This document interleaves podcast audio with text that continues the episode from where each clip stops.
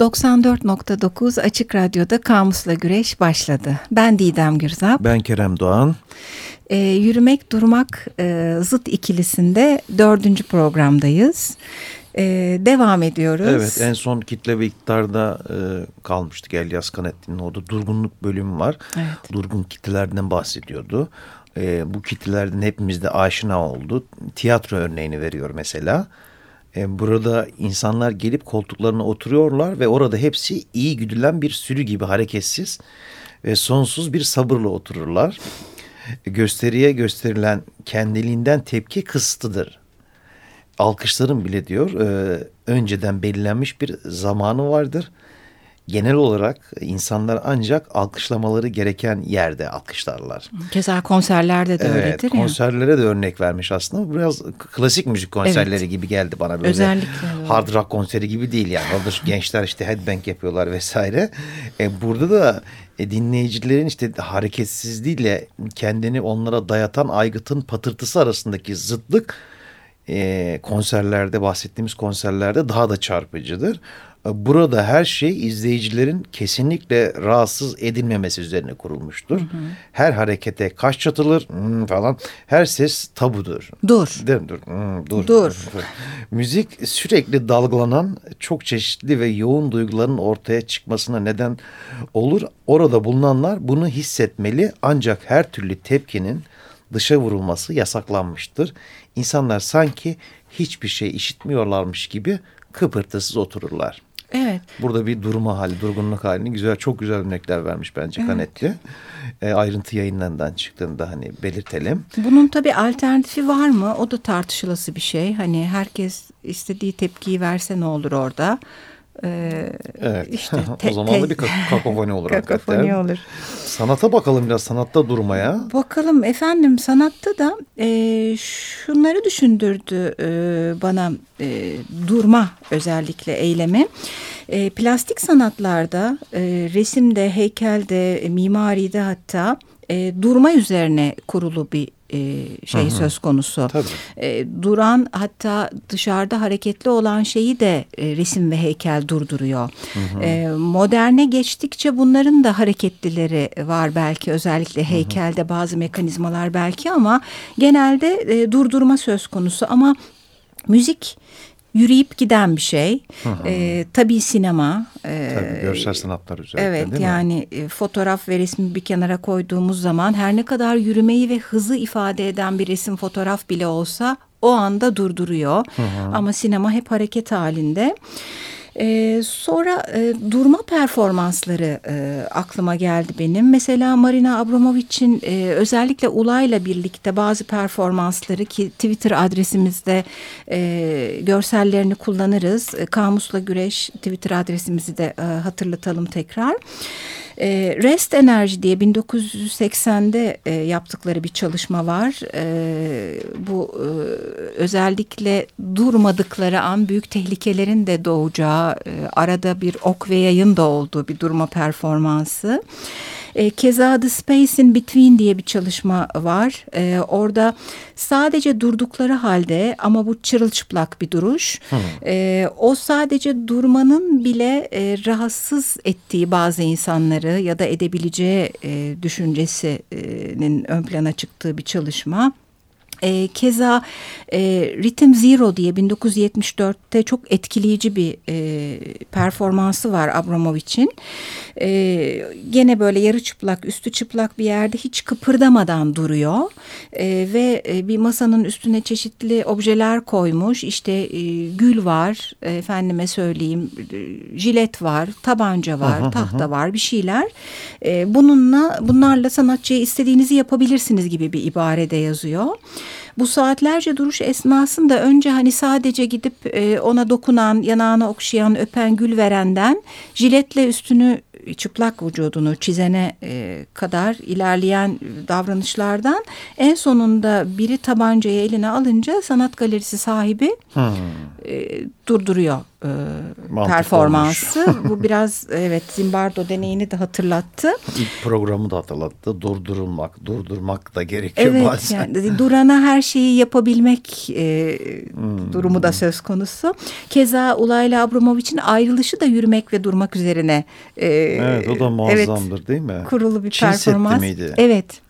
Çin Seddi'nin bir ucundan biri öbür ucundan diğeri yürüyorlar.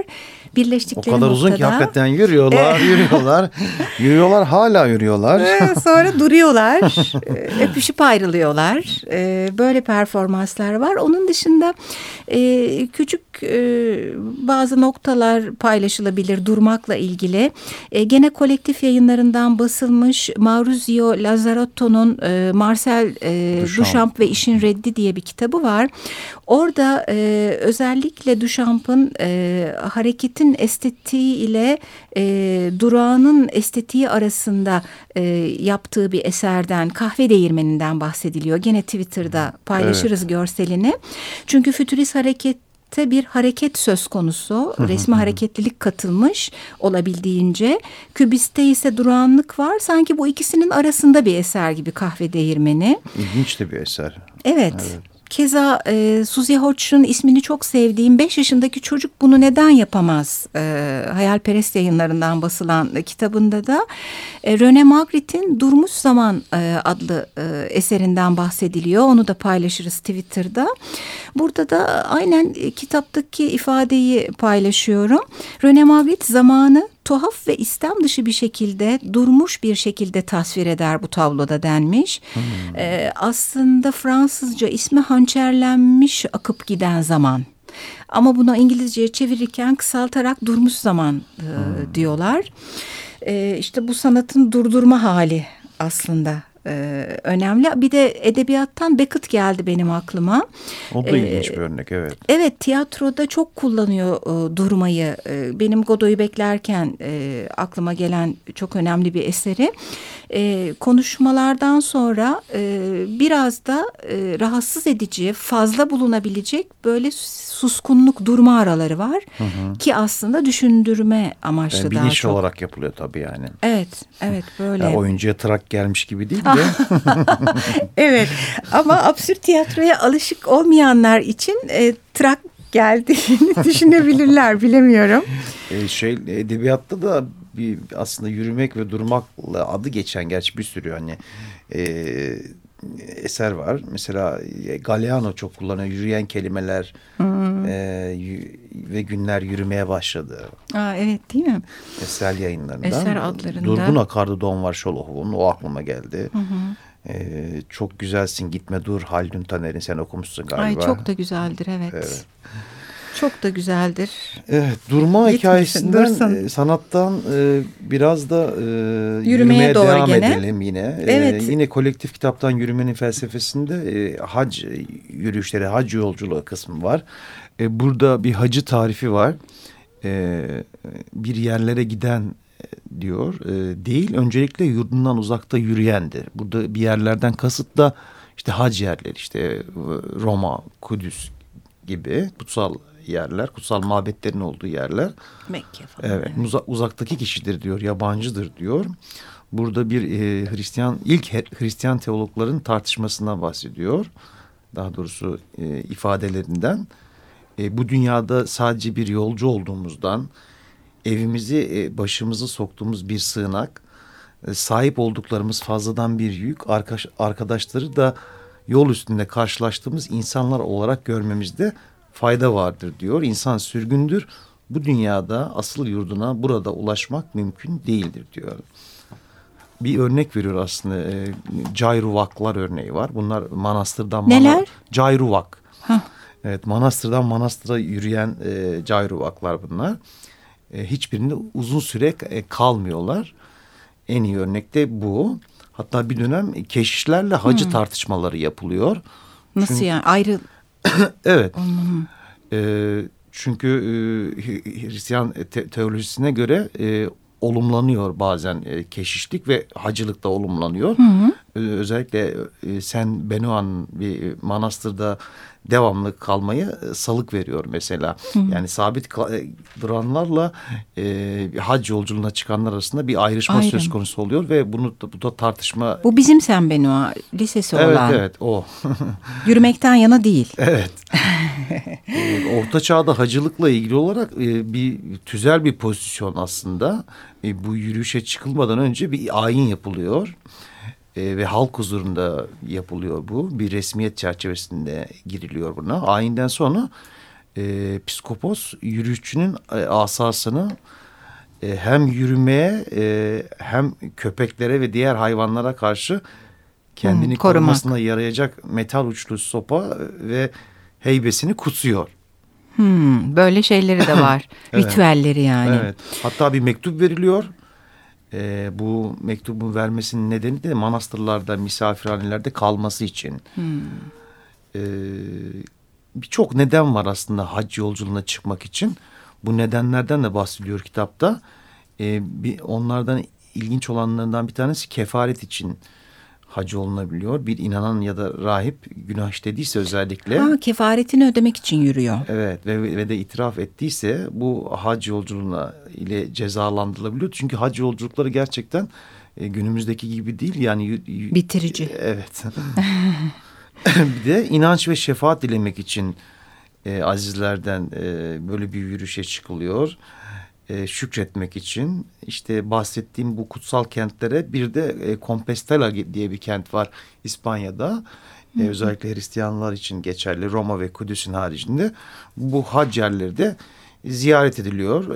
Bundan bahsetmiş ayrıntılara kitapta ulaşabilir dinleyenlerimiz isterseniz. Sadece Hristiyanlıkta değil aslında yürümeyle ilgili dinle ilgili yürüyüşler Tibet'te de var mesela işte Kaylaş Dağı'na yapılan bir yolculuk var. 5.000 metrenin üzerine çıkılıyor Doğu dinlerinde hani bu da belirgin. Doğu dinlerinde mensuplar. Şey. Burada da bir arınma ve yeniden doğma hikayesi var. Bir enerji ve yenilenme durumu söz konusu. Bizde de dervişler var aslında. Evet.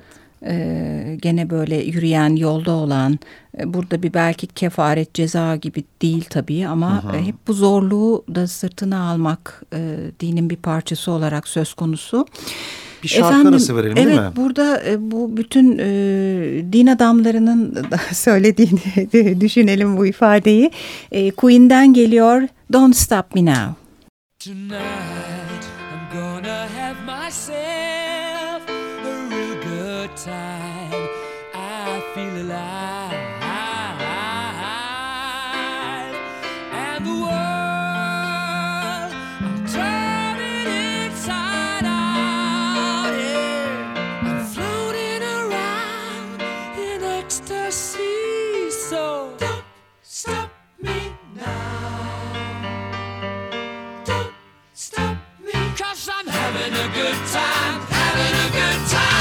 Star leaping through the sky like a tiger, defying the laws of gravity.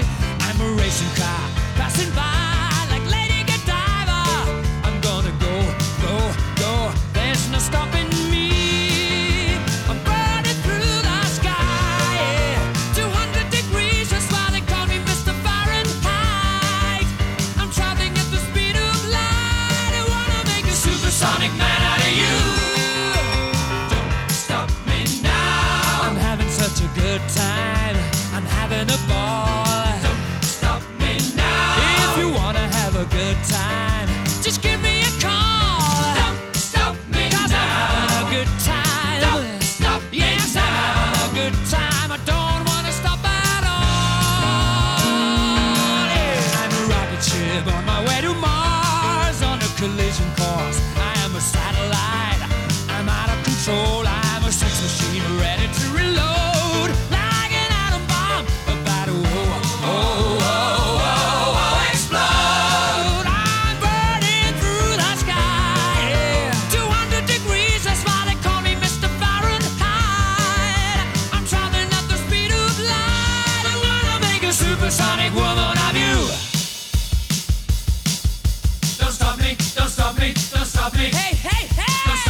Don't stop me, ooh, ooh, ooh. I like it. Don't stop me, don't stop me. Have a good time, good time. Don't stop me, don't stop me. Oh.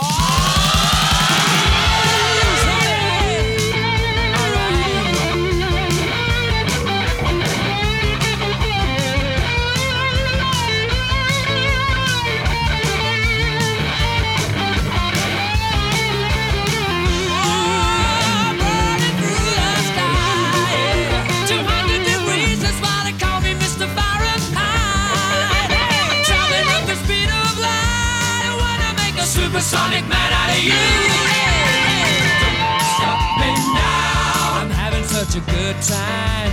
I'm having a ball. Don't stop me now. If you wanna have a good time, just give me a call. Don't stop me now. I'm having a good time. Don't stop me now. Yes, I'm having a good time. I don't wanna stop at all.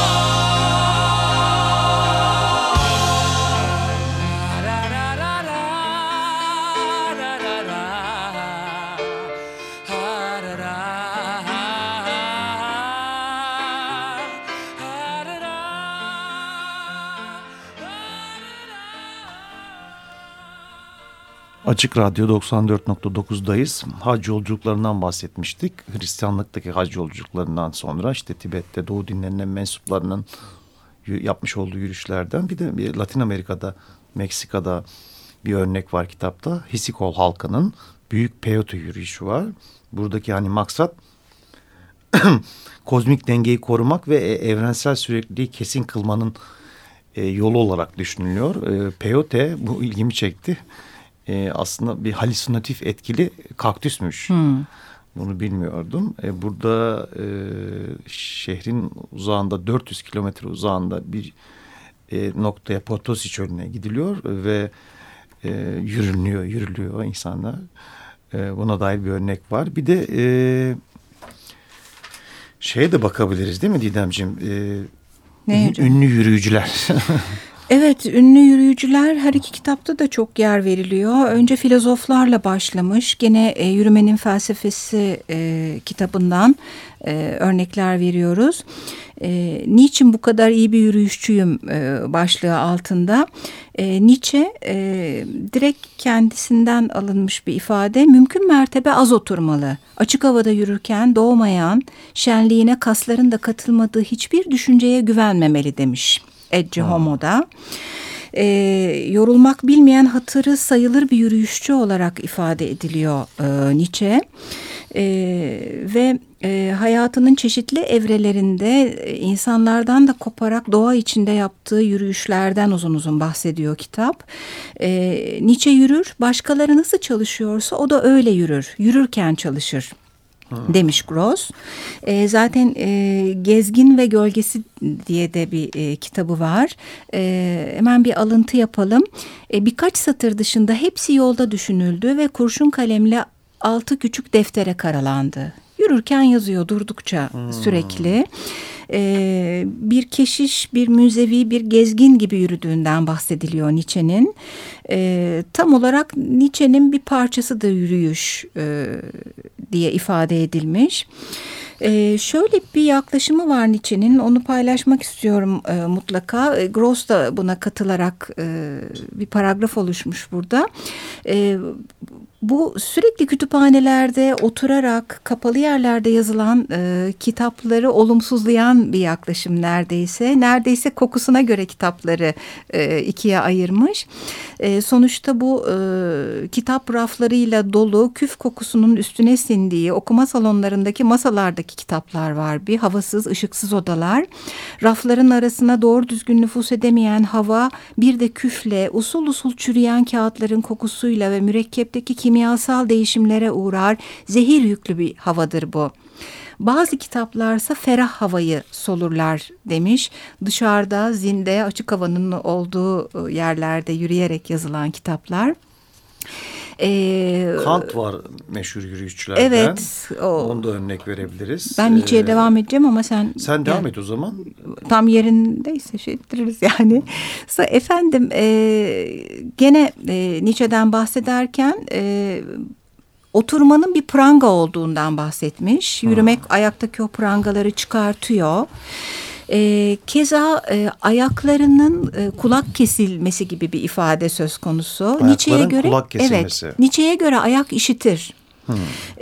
Bir müzik eserinin kalitesini anlamak için bile ayağına güvenmelidir insan ifadesi var. Hatta Wagner'e önce bir sevgi duyuyor, yaklaşıyor. Sonra Wagner'den uzaklaşıyor. Çünkü Wagner'in dans ettiren, yürüten, hareket veren, her şeyi durduran bir müziği olduğundan bahsediyor Nietzsche. iyi bir yürüyüşün yarattığı esrimeyi müzikten de beklediğini söylüyor. Her gün yürüyormuş zaten. Onun dışında bu yürüyüşünün düz yürüyüşten vazgeçiyor artık. Tırmanma yürüyüşlerine övgüler. Evet, ondan meşhurdur tırmanma yürüyüşleri, evet, değil mi? Evet, övgüler düzüyor. Şöyle bir bölüm var. İnsanların kendilerinden yoksun oldukları için ayinler ya da eğlencelerle oyalanmalarına, hüzünlü suretlere bürünmelerine, benzerleri tarafından onaylanma ihtiyaçlarına duyulan bir merhametten bahsediyor. Bu işte yerleşik ahlakın zehri, şehrin ve hep oturmanın beraberinde getirdiği yürüyüş ve doğa bütünüyle bunlardan uzaklaştırıyor insanı. Efendim, Kant, topu size atıyoruz. Kant da ilginç bir yürüyüşçü ama hani bunu yaparken doğayla büyük bir mistik bağlantı kurmadan geçen bir sade bir yürüyüş gerçekleştiriyor. Hatta hep aynı yolda yürüyor. Öyle ki bu güzergahı sonrasında filozofun yolu olarak adlandırıyor. O da her gün yürüyor. Söylentiye göre bu yolu hayatında sadece 2 defa değiştirmiş. Birinde Rousseau'nun emilesini edinmek, ötekisinde de Fransız devrimi ilan edildikten sonra yayılan haberleri almak için.